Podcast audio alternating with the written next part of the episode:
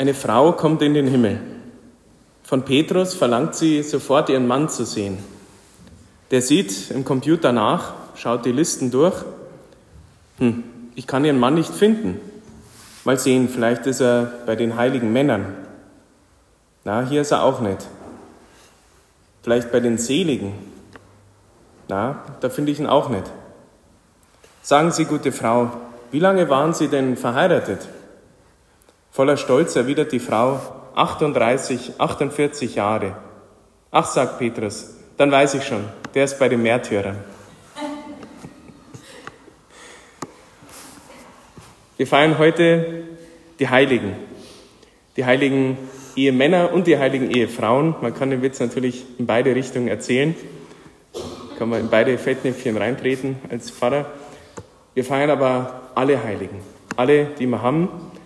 Und vor allem diejenigen, dadurch ist dieses Fest eigentlich entstanden, weil ein Papst vor 1200 Jahren ungefähr gesagt hat, es gibt so viele Heilige, die gar nicht heilig gesprochen sind, wo es nicht diesen großen kirchlichen Prozess gegeben hat.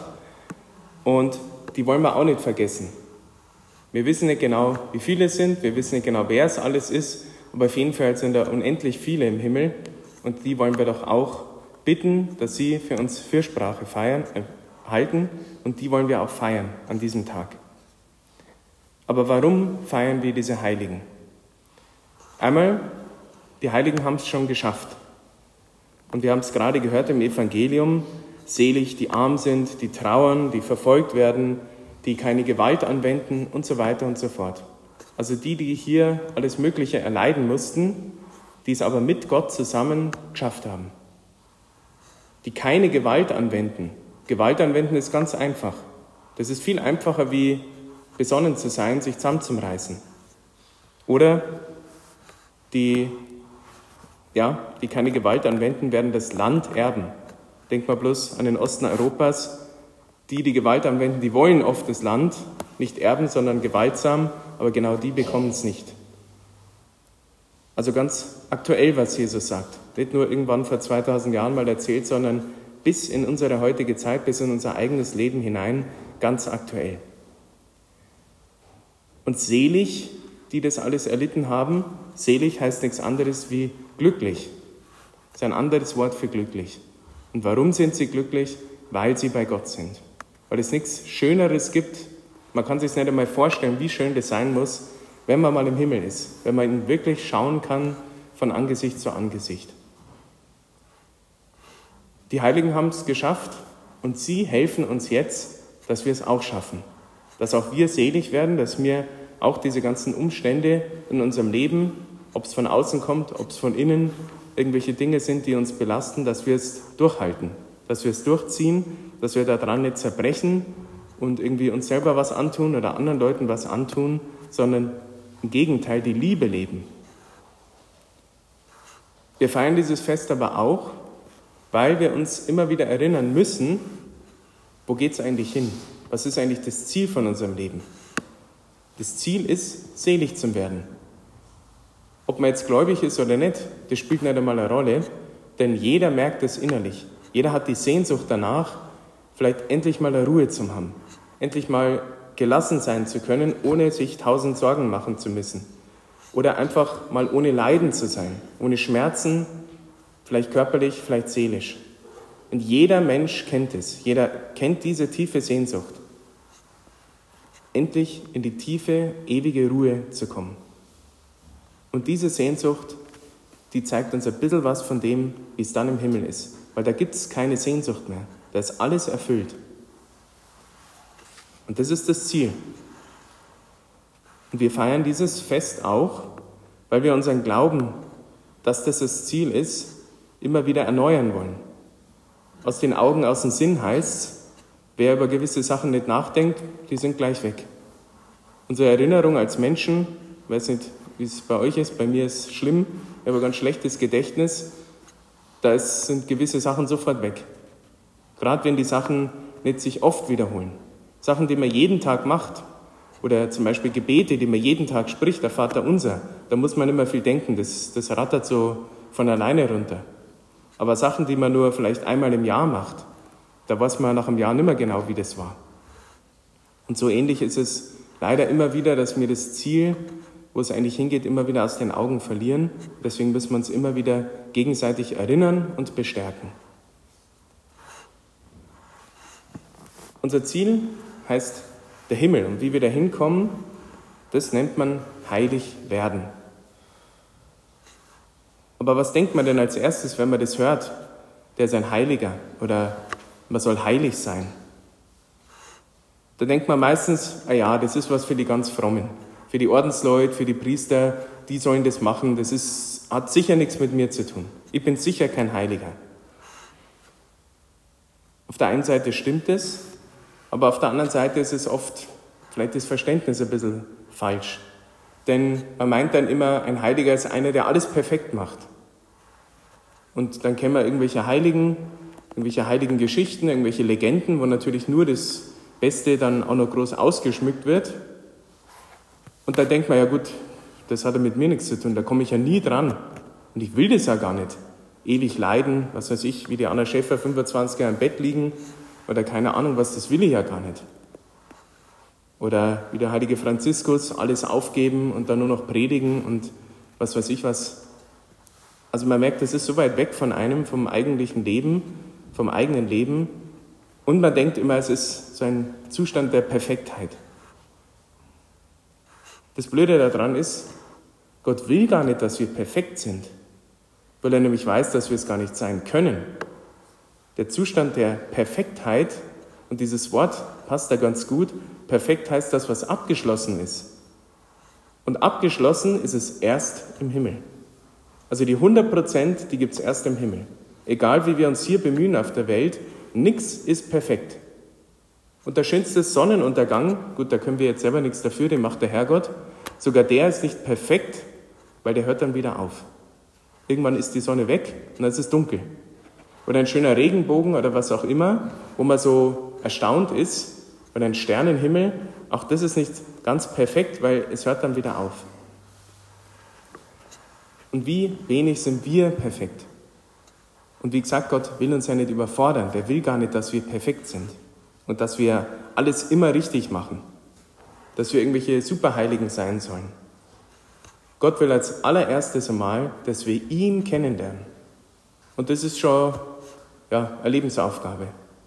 Ihn kennenlernen, zu verstehen, wer er ist, wenigstens ein bisschen, so gut wir es halt können als Menschen und da drin zu wachsen, mit ihm eine Freundschaft einzugehen. Wie gesagt, wir haben heute schon gesungen, die Freunde Gottes.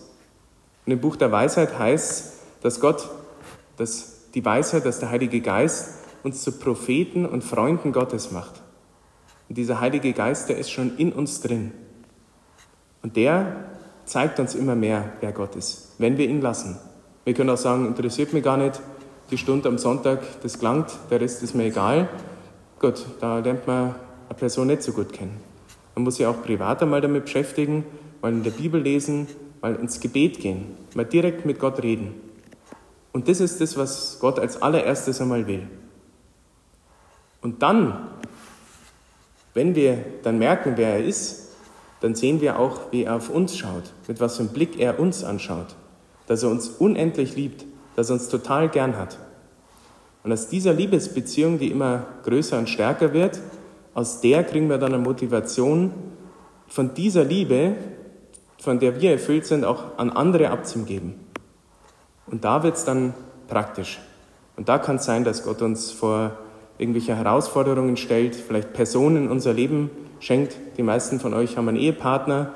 Das ist auch eine Lebensaufgabe, den immer zu lieben, ihm die Treue zu halten. Das macht einen Menschen schon heilig. Das ist nichts, was ich perfekt machen muss, was ich perfekt machen kann. Das ist was, wo ich mich mein Leben lang darum bemühen muss. Und am besten natürlich gegenseitig. Dann kommen die Kinder, dass man sich um die kümmert, sich um die sorgt und so weiter und so fort. Und das sind die Dinge, wo Gott will, dass wir die Liebe leben, dass wir seine Liebe erstmal empfangen und die an die anderen abgeben. Und so wird man heilig. Es ist nichts Großes, was wir machen müssen. Natürlich beruft Gott immer mal wieder ein paar Leute, und eigentlich sind es viel mehr, als man sich zugesteht, mit besonderen Charismen, mit besonderen Gnadengaben, wo man zum Beispiel dann für Leute betet, sie geheilt werden, wo man um Wunder betet und die passieren, wo man einfach mit Menschen redet und die merken, das war nicht nur irgendwie Smalltalk und ein nettes Gespräch, sondern da hat Gott mich berührt und ermutigt von innen heraus und so weiter und so fort. Und diese Dinge können auch immer mehr werden, auch in unserem ganz normalen alltäglichen Leben, wenn wir es zulassen. Wenn wir sagen, Gott wirke in mir, wirke durch mich in diese Welt. Du hast so viel Liebe, ich habe die nicht. Ich will eigentlich nur mal Ruhe haben. Ich will, dass alles gemütlich ist, dass man irgendwie gut versorgt ist und der Rest ist mir wurscht. Aber dann kommt diese Liebe Gottes, dieser Heilige Geist und genau wie der heilige Paulus es sagt, die Liebe Christi drängt uns von innen heraus dass wir das Gute, was wir selber empfangen haben, an die anderen weitergeben.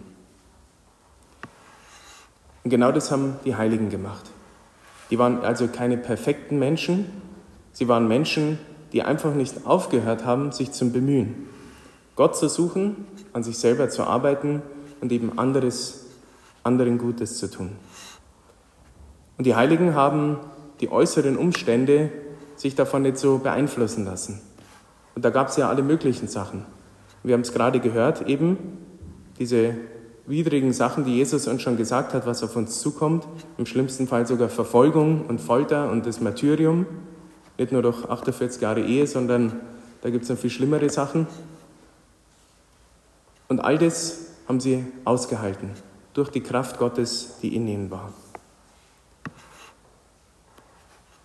Und jetzt kann man sagen, ja gut, das ist irgendwie für die, wieder mal für die frommen Leute, die können sich da ein bisschen zusammenreißen, aber was hat das mit mir zu tun? Es ist keine Option. Heiligkeit ist keine Option, die ich irgendwie wählen kann. Es ist eigentlich unser aller Bestimmung und Berufung. Gott ruft jeden zur Heiligkeit, weil Heiligkeit nicht viel tun ist, sondern erst einmal die Beziehung zu ihm zu haben, wie ich es gerade gesagt habe. Das kommt als allererstes. Und was wir dann tun und wie groß das sein wird, das ist das, was Gott in uns macht. Und dann gibt es eben die ganz kleinen Heiligen, so wie die Mutter Teresa, ganz eine kleine Frau, die hat Riesenwerke getan. Die kennt jeder Mensch auf der Welt fast. Aber sie selber sagt, sie hat nicht viel gemacht. Sie ist der Bleistift in der Hand Gottes, wie sie immer gesagt hat. Also sie lässt sich führen, der Herrgott macht es in ihr und durch sie.